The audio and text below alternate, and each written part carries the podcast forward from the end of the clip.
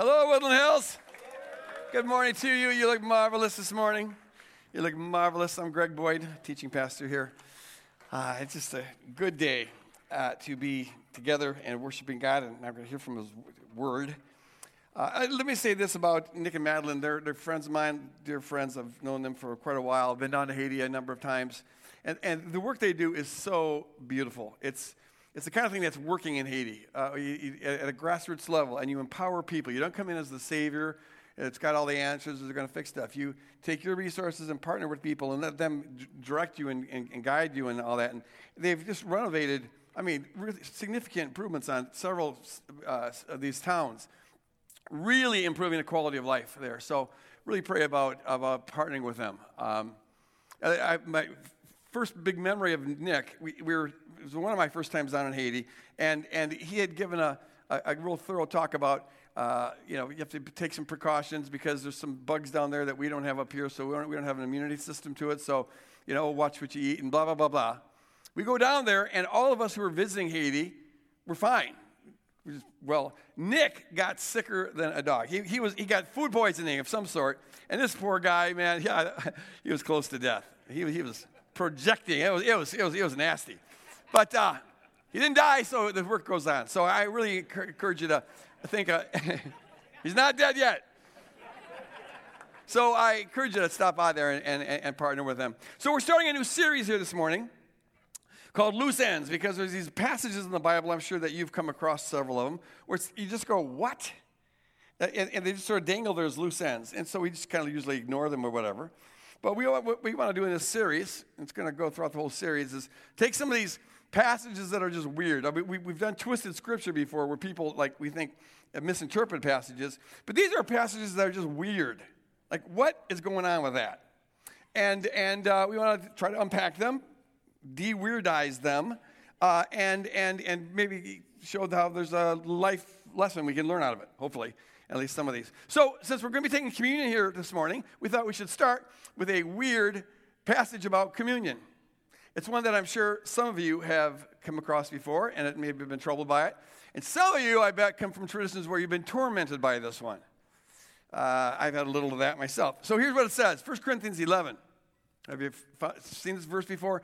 Whoever therefore eats the bread or drinks the cup of the Lord in an unworthy manner will be answerable for the body and the blood of the Lord. Talking about coming together and having communion. Examine yourselves and only then eat of the bread and drink of the cup. For all who eat and drink without discerning the body eat and drink judgment against themselves. And for this reason, because of this judgment, many of you are weak and ill, and some have even died. But if we judged ourselves, we would not be judged. But when we are judged by the Lord, we are disciplined so that we may not be condemned along with the world. What is up with that? passage. okay, so uh, it seems like Paul is saying, does it not seem like Paul is saying, when you come together to have the Lord's, Lord's Supper, the communion, examine yourselves very carefully to make sure that you're worthy. Because if you, if you take this communion in an unworthy way, you're not worthy of it, you're bringing judgment upon yourself, and you could get sick and you could die because of that judgment. And given that we're going to take communion here in about 30 minutes, this is kind of an important topic, don't you think? Because basically, if this reading of the passage is right, it's, it's basically saying, Are you willing to bet your life on the fact that you are worthy to take this communion? Because that's what you're doing. If you're not worthy, you guessed poorly. Uh, and, and you'll be sick. Uh, maybe be like Nick was down in Haiti and have food poisoning of some sort, maybe diarrhea. Who knows what you're going to get, but you could even die. This is, this is, uh, this is serious stuff. Is this what we're supposed to be doing here? Um, avoiding judgment. I would think that the person who would be the most unworthy to take communion would be the one who is perfectly confident that they are worthy and therefore is willing to bet their life. Wouldn't they be guilty of pride? Isn't that taking the, the, the Lord's Supper in an unworthy way? So even if you think you're worthy, you're not. So why are we doing this? it's like, man, the stakes are kind of high on this. And it'd be nice if Paul would give us a little bit of a criteria about what, what, what worthy means. Like, give us how are we supposed to know that we're worthy? Is there a checklist you can give us? You know, like 94 items that will disqualify us. Because um, otherwise, how would you know? it's like one of those questions like, I think, but maybe I don't know. Maybe I'm not. But what you do know is the consequences can be really, really severe if you happen to be wrong. And um, whatever the criteria is, it gives this impression. And here's like, something's got to be off here because this almost gives the impression, in fact, this reading of, of, this passage certainly gives the impression that the church is kind of a holy club. We're the worthy ones. And we come together to celebrate the Lord's Supper. If you're worthy, are you worthy?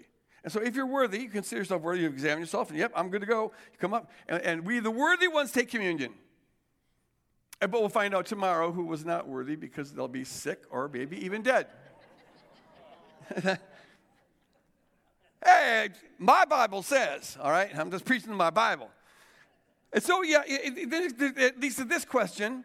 Um, like, if that was the right reading of the Bible, I'll tell you, I, I will be the first to say, I am never taking communion again, if that's true. Because if you ask me if I'm worthy, I don't have to even do any, any introspection about that. No, I'm not.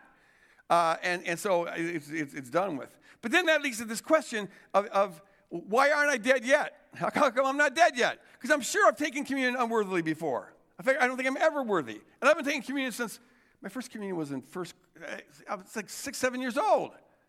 And so how come I'm, I, I don't recall one time getting sick from having a bad communion experience. Have you? Like, oh, man, I must not have been worthy. Oh, this is landing wrong. No, I've never had anything like that. And, and, and if this is like a, uh, a true thing that, that, you know, you get judged if you don't keep the communion worthily and some get sick and some die.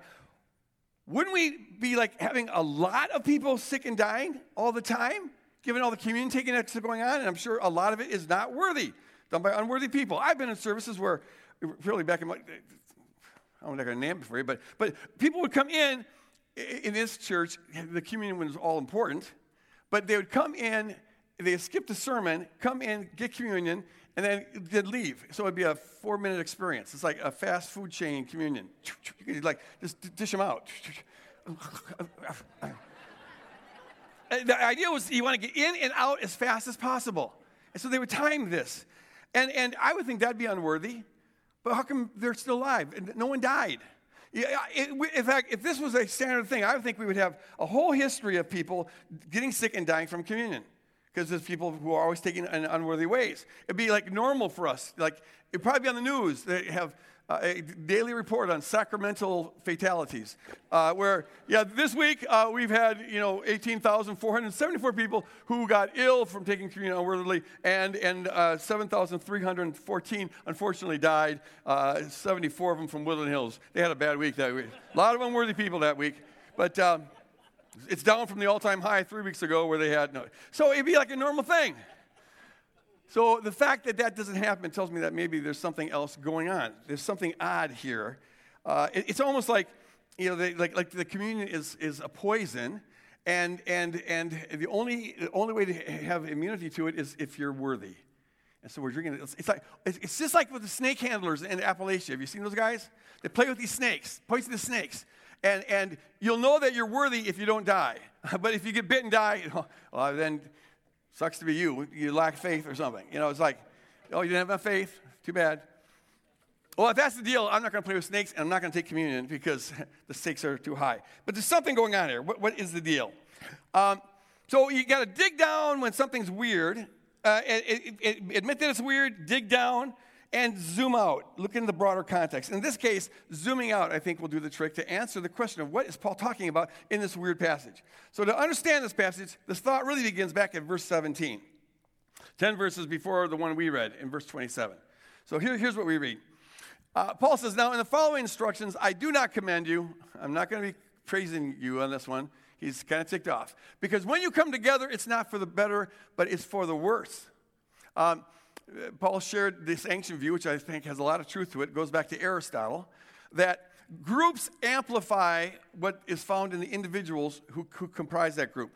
And when you join a group, any kind of a crowd, um, it can be the case that it amplifies the virtues of the people in the crowd, and, and so it makes everyone better. The, the crowd raises everybody a little bit. But it can be the case that, the, that a crowd could amplify the vices of the individuals, in which case, uh, as part of this crowd, everyone's worse than they otherwise would be.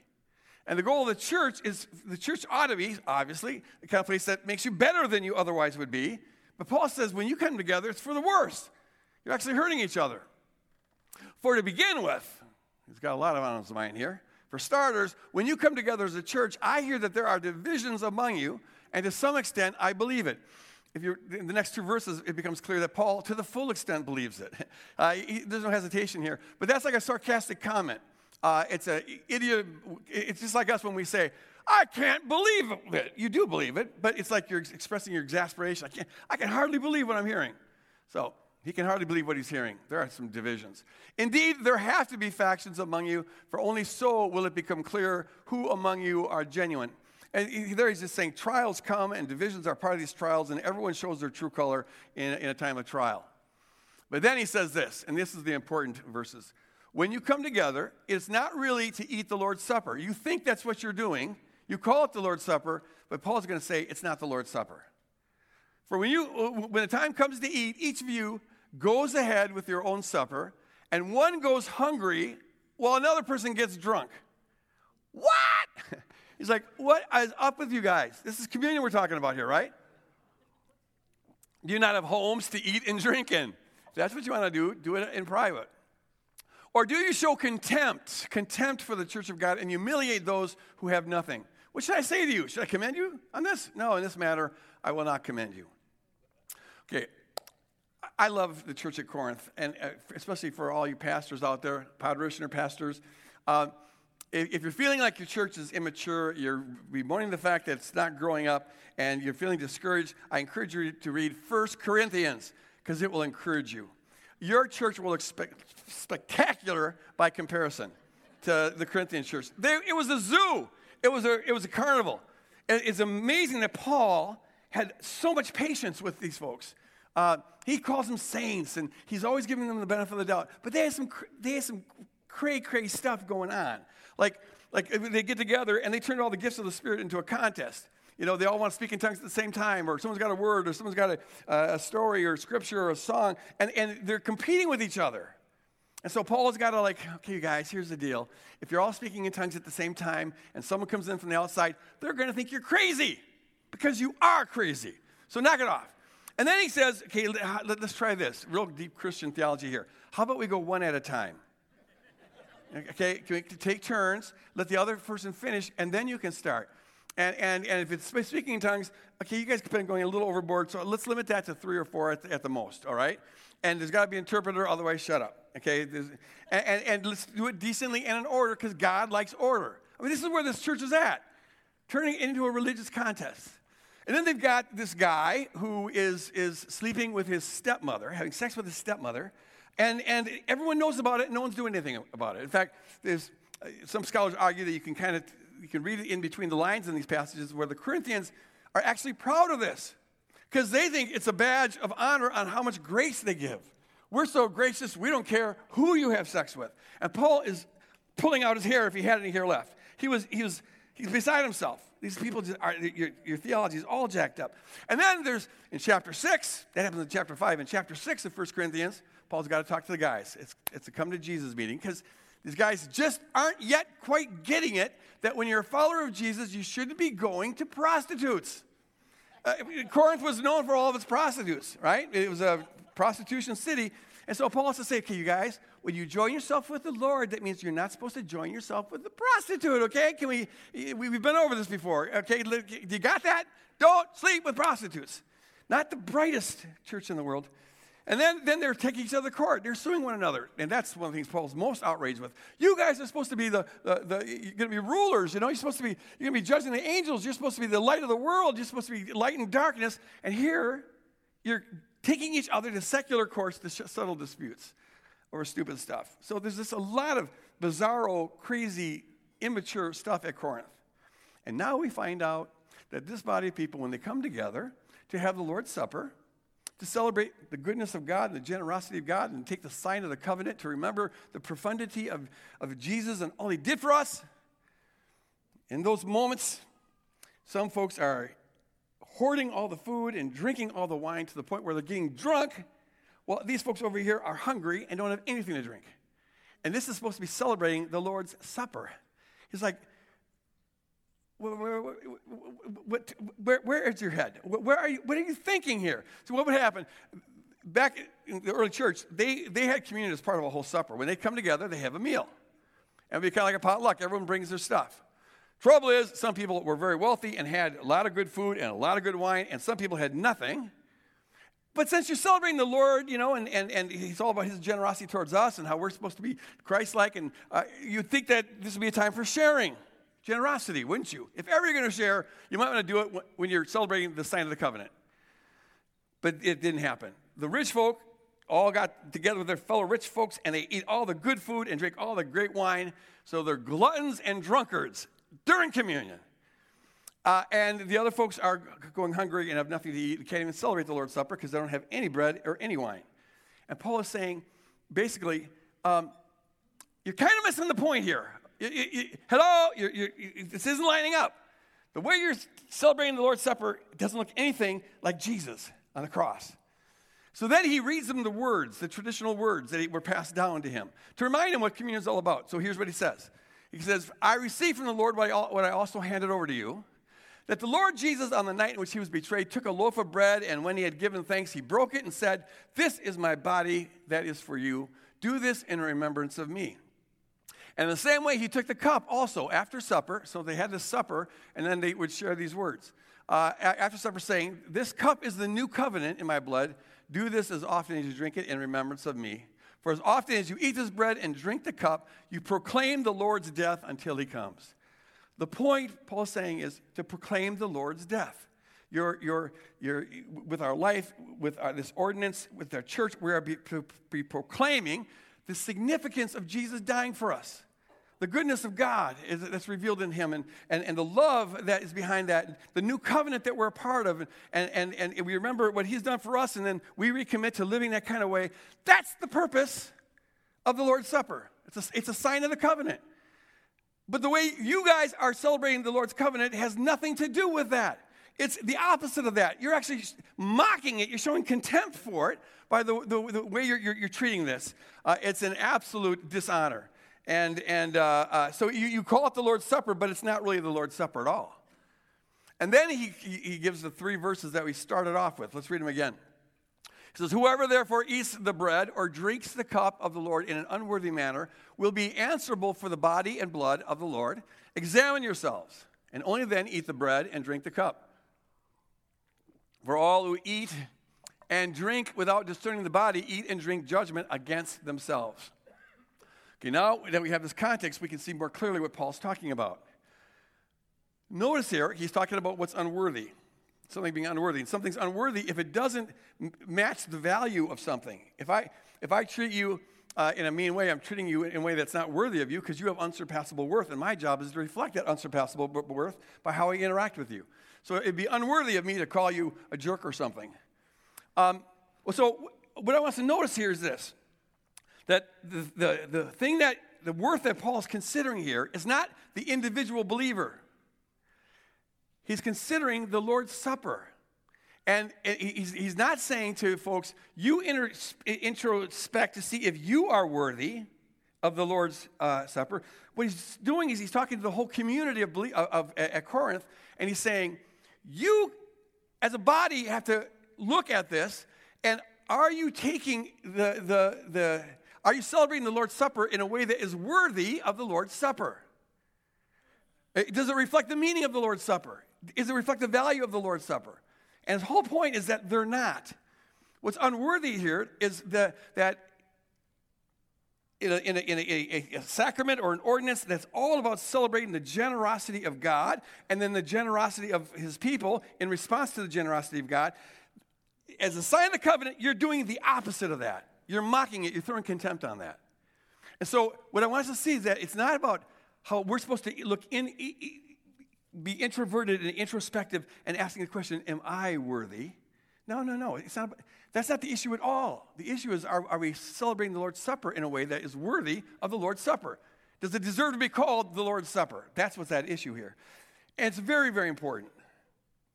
Because I would think the last thing we want people to be doing as we're celebrating the Lord's Supper is looking inside themselves, asking the question, Am I worthy of this? In fact, I think the obvious answer to that, if you have any spiritual maturity at all, is you know that you're not. That's why we need a Savior. Uh, this isn't the time to be doing introspection. Am I worthy? Because this, this celebration is not about your worthiness or my worthiness, it's about His worthiness. And that He, giving His all for us, He's worthy of all of our praise and worthy of all of our honor and worthy of all of our life. Because He died for us when we weren't worthy. In fact, He died for us because we weren't worthy. If we were worthy, we wouldn't, He wouldn't have had to die for us. Eh, so it's not about your worthiness, it's not about your righteousness. How righteous are you? Are you righteous enough? No, of course you're not. Uh, this is about turning our eyes off of ourselves and putting on Him, the one who is righteous and who, by dying for us, made us righteous by His grace. But it's His righteousness, not our own. And, and this isn't the time to be asking the question, oh, am I faithful enough? You know, am I, am, do I deserve to take this because I've been faithful? It's not about your faithfulness. It's about His faithfulness in spite of your unfaithfulness. That's why it's called grace. Folks, communion is not the time to, to be falling into this labyrinth of, of questions, am I worthy and assessing yourself and, and all. No, this is the time to take your eyes off of yourself. Stop looking at the mirror. Stop being so interested in your own opinion about yourself and get your mind on Jesus Christ. Get your eyes on Jesus Christ. Get your imagination on Jesus Christ. Surrender your whole being to Jesus Christ, the one who He is your righteousness, He is your faithfulness, He is your life, He is your Savior. Amen. And, and, and he's the only source of life we have. Get your eyes on the one who's the only source of hope you have, the only source of love you've got, the only source of real profound joy that you've got. Get your eyes off of yourself and get it on Jesus Christ, the one who, who when, when you were, amen. Uh, when you were lost, he loved you. When you were blind, he loved you. When you were captive, he loved you. When you were enemies of his, he loved you. Uh, when you would mock him, he still loved you. And, and, and because of that, he was willing to pour out everything to save us, to cleanse us, to redeem us, to restore us, to liberate us, to free us from our own bondage, to free us from the devil's bondage, to free us from the destiny that we had. Get your eyes off yourself and onto the beauty of Jesus Christ. And see, that's what we're transformed from one degree of glory to another, Paul says, as we gaze upon his beauty. It's not when we look at ourselves and wonder, okay, I'll try harder. That's, no, that, that, that's like trying to swim in quicksand. It'll just sink, sink you deeper. Get your eyes off yourself and onto the Lord and, and, and behold his beauty. And it's, it's not, his beauty in contrast to all that's ugliness is what beautifies us. His beauty in contrast to all that's ugliness in us is what transforms us. Amen? And some folks need to generalize this even further. It's not just during communion where you might be tempted to do this. Some folks live in this I'm not worthy or am I worthy kind of question. Am I worthy? Uh, it, the Puritans used to do this a lot. If you read Jonathan Edwards' uh, journals, for example, it, it, they, they, they tortured themselves Am I one of God's elect? How can I be sure? How can I be sure I'm one of God's elect? Maybe I, my motives might not have been altogether pure. Uh, you know, uh, I think maybe I, I, when I showed love towards that person, it was because I wanted to be noticed. For my, oh, uh, maybe, am I really seeking first the kingdom of God? Do I love God with my whole heart? Maybe it's only part of my heart. You know, am I meditating on my daily? Am I praying enough? Am I reading the Bible enough? Have I been witnessing enough? Have I been doing anything enough? Oh, I, am I really genuine? Am I authentic? You can go crazy asking those kind of questions. Because you know what? You can't answer them. That's the thing about it. How would you know you, you really can't answer those. A lot of those are just, you can always doubt stuff. Is this genuine speaking in tongues, or maybe I'm just making up? Uh, is, am I really seeing the Lord, or, or, maybe this is my just my imagination? Am I really hearing from God, or maybe that? You can call everything into question, and all it does is paralyze you. And the enemy can get involved in that. He's called the accuser for a reason. If you're into this, this, you know, always introspection, hey, listen, it's great to sometimes pray, Lord, search my heart. You know, reveal anything including me. That's a great thing.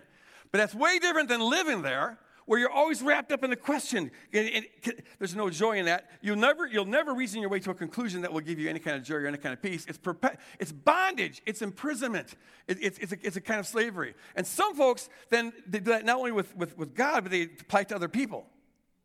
Uh, if, if you're not getting your life from the Lord, well, then you'll try to get it from other people. And if you're living in this I am, am I worthy place, you're probably not getting your life from God.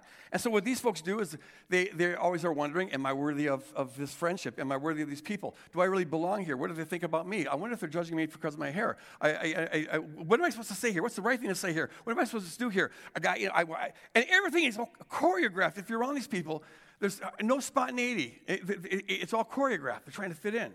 Uh, okay, uh, they walk like this. You can tell them because they always will.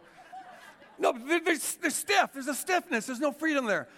If, if there's any part of you that resonates with that scenario, you are one who lives in this am I worthy place. I, I want to set you free. And, and the way to get free is this simple strategy stop trying to defend yourself right? You're in this, this judgment game, and, and, and you're asking the question, Am I worthy? And you're hoping that you can say, Yes, I am worthy. Yeah, I'm not as bad as that voice in my head says. I'm, I'm, I'm not as bad as some people think. I'm not blah, blah, blah. I've got reasons for whatever. Stop it. The best thing to do is for you to go the opposite direction. Give up, lose that game. Say, you know what? I'm probably way worse than everything I could possibly suspect about myself. And just acknowledge that, that I, I'm guilty as charged. And then remember one other thing that everything you could possibly list as to what you're guilty of was nailed to the cross 2,000 years ago. It's done with, it's annihilated, it's over, it's irrelevant. Amen. You don't want to be trying to win in the judgment game because that's not a game that's winnable, and, and it's no credit to you if you win it. That, what you want is to opt out of the game altogether.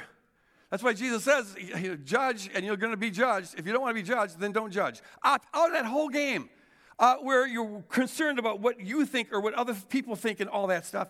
And, and just plead the blood of Jesus. You stand, if you stand before God, it's because you are in Christ Jesus by grace. And let that be your defense. Okay? Just end all that discussion, that investigation, that interest, get rid of it.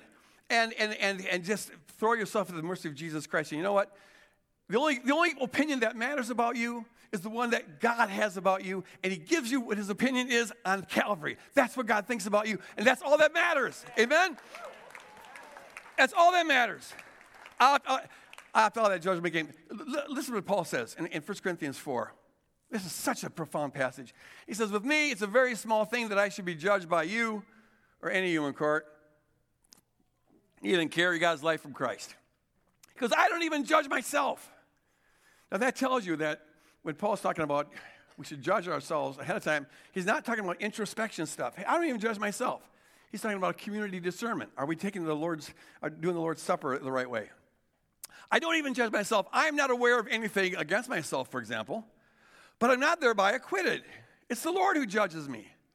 Therefore, do not pronounce judgment before the time, before the Lord comes, who will bring to light the things now hidden in darkness. Savor this. Savor this. Um, Paul doesn't care what opinions are about him. Why? Because he knows what the Lord thinks about him, and that's all he cares about. And he doesn't even care what he thinks about himself. follow this. He goes, I think, I think I'm innocent. I don't have anything that I know that, that uh, uh, is, is against me. But that doesn't mean I'm acquitted, because that's just my stupid brain. I got a fallen, stupid brain. Sometimes it excuses me when actually I'm guilty. Sometimes it says I'm guilty when I'm actually innocent. I got to learn to ignore that thing. Uh, what matters is what the Lord thinks. And, and the Lord will judge me in, in time. He's, he's, totally free about this. Yeah, I could, I could have stuff. I, he's, he's, but he's clearly not going to go on a search and rescue mission trying to find out, is there anything possibly unclean in me? No, the Lord will bring that to light. This is a guy who's free. He does not care about the, he's opted out of the judgment game. He stands, if he stands at all, in the grace of Jesus Christ. Jesus Christ is his identity. Jesus Christ is his righteousness. Jesus Christ is his faithfulness. Jesus Christ is his hope. So he doesn't need to be investing any value in opinions that people have about him or his own opinion. You guys, opinions are just a neurological little popping, a chemical reaction in our brain. And they don't change the world, they're just opinions about the world. And it's all part of the fallen matrix and all part of the accuser's judgment game. To opt out of that is freedom, total freedom. Amen. To opt out of that is to finally learn what it is to be, to, to be motivated by love and gratitude rather than by fear and judgment. Folks, opt out of the game. Opt out of the game. Make no judgments ahead of time. Paul says, don't have any judgments. It's like I always say around here if you're a follower of Jesus, you're only allowed one opinion of people unless they've invited you in to have discernment to help them live out the kingdom life. But if they haven't, you're allowed one opinion, and that's the one thing you know is that Jesus Christ died for them, therefore they must be worth dying for, therefore they have unsurpassable worth. And your one job is to reflect that unsurpassable worth by how you think about them, how you talk about them, how you talk to them, and how you treat them. End of story. You don't have to judge anything. And that is, so, folks, that is so freeing. It's hard being judge of the universe. It really is. We all do it. We have a gossip column in our brain, but man, it's, it sucks love right out of you. It sucks love, sucks joy right out of you. You uncork that. Every, every judgment is a cork in the geyser of God's infinite love. Uh, but when you uncork that, get rid of the judgments. Whenever you find yourself judging, just remember what Paul said. No, who cares about that? God will take care of all that in the end. Our job is just to love. And man, the gusher starts to flow. And gushers feel good gusher of God's love. It feels good. It's like, ah, let it flow, let it flow. It's just, yes. Get all the judgment game. Okay, so that that's why we should be doing this tortured, introspective, am I worthy thing during communion. No, just confess that you're not. Stand in grace, and now turn your gaze upon Jesus Christ. But Paul does say then, because they are so desecrating the sign of the covenant, and throughout the Bible, you find out that if you screw up the sign of the covenant, you're screwing up the covenant. God takes the sign of the covenant very seriously. And because they turned the meaning of the Lord's Supper into its opposite and were mocking it, Paul says that there's a judgment that's coming on them. And that's why he says, because of this, some have gotten ill and, and, and weak, and some have even died. So, what do we do with that? Let me say a, couple things. Uh, actually, I'm not sure what to do with that. Uh, but God forbid that I should ever let my ignorance get in the way of my pontificating, so I will find something to say. Some of the smartest things I ever say is when I have no idea what I'm talking about. It just comes out. No, I'll, I'll say this. This is a weird passage, but first thing you got to know is that this is the only passage that says anything like this that there's, you could actually die from taking communion in a way that's mocking communion. Um, there's, there's, nothing else that corroborates with it. And the rule of thumb is uh, whenever you have a verse that stands alone, especially if it's not particularly clear, make the most sense out of it as you can, but don't ever base a teaching or a doctrine on it if, if it's worth making a doctrine out of, there's going to be confirmations about it. It's not going to be a one off kind of verse. Uh, one of the things that cults do a lot is they'll take a verse that is really fringe, kind of weird, and then they'll build a whole edifice on it. Uh, it it's, it's a bad idea. So it's, it's a, it's a one off thing. Secondly, the, the fact that we don't have any record of people dying or getting sick as a result of taking communion in an unworthy way suggests that this is limited to Corinth. This isn't a policy that God's enacting. If it was a policy, we'd see a pattern throughout history. Uh, it seems like this is just Paul discerning that because of maybe the, the, where they are in church history and foundations are being laid or whatever, that, that God here is trying to teach a lesson about the importance of taking the Lord's Supper in a way that reflects the character of Jesus Christ rather than a way that reflects the, the selfishness and the hoarding of wealthy people in the face of poverty. And so, so we, we should make a principle out of this. And the third thing is, is uh, that uh, it's clear that the dying and the illness are, are judgment of God, but it, it, doesn't mean that God is the one who is making people sick or killing people. Uh, Jesus Christ bore the judgment of God on, on the cross, and it was a violent judgment, but God didn't lift a finger towards him. The only thing that the Father did was turn him over. He withdrew protection and delivered Jesus over to wicked humans who were operating under fallen powers to do what they wanted to do.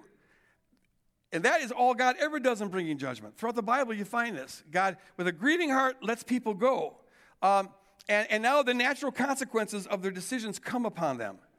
And so Paul seems to be saying that this is what's happened at Corinth. That, that at least an element of divine protection has been removed, and now this judgment is coming upon them. Um, we don't know uh, what the cause of the illness and stuff is. It could be demonic uh, uh, interference. It could, some have just said that that since everything in a community is related to everything else, the, the selfish way that communion was being handled by the folks who had stuff and wouldn't share with the poor, that that may have affected like the, the, the power of healing in, in, in at Corinth. Uh, Paul talks about the, those who have the gift of healing.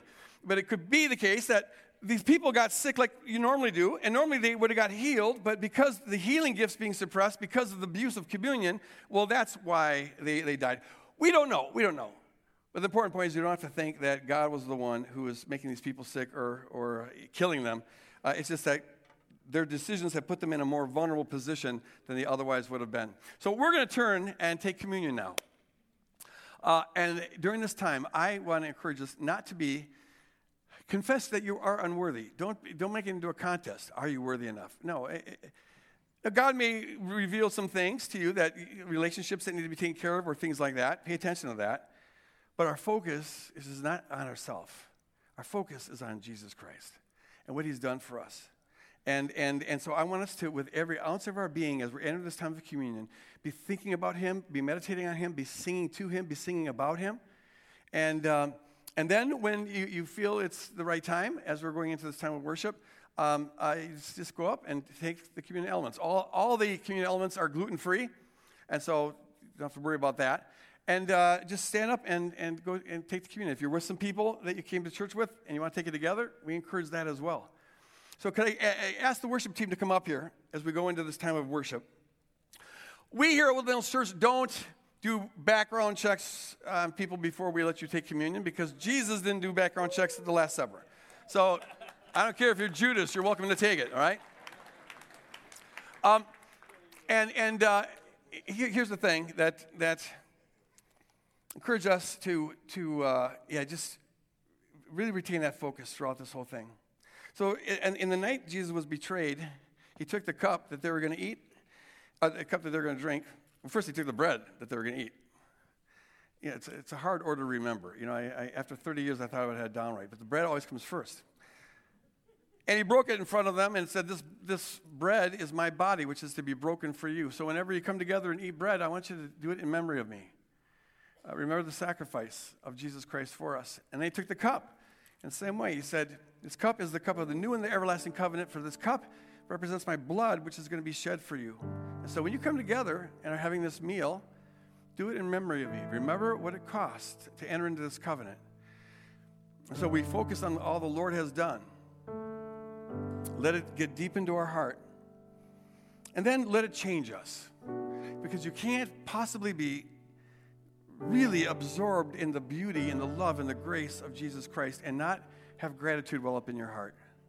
And it's that gratitude, as I, as I shared last week, it's that gratitude that begins to percolate over in terms of generosity.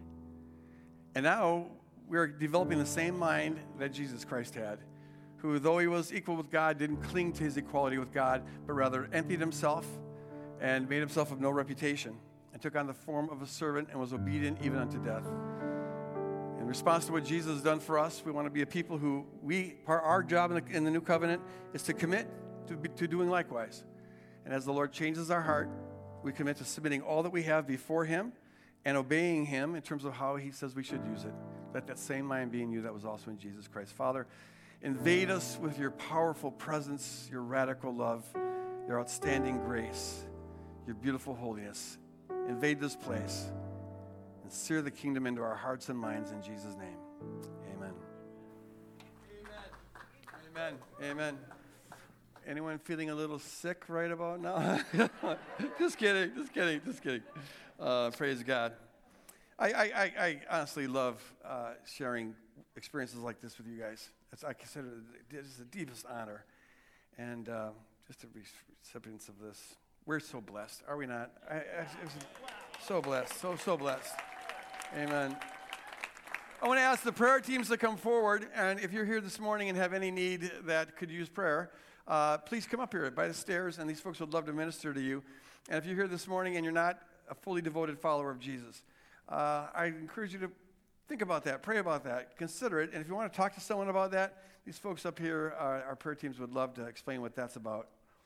As we leave here, can we do it as the people that are committed uh, to caring very little what others, how others may judge us, and to not giving any particular consideration to how we might judge ourselves, to just collapse the whole judgment mechanism in order to live in love as Christ loved us and gave his life for us. If that's your commitment, say amen and go out and love your neighbors. See you next week.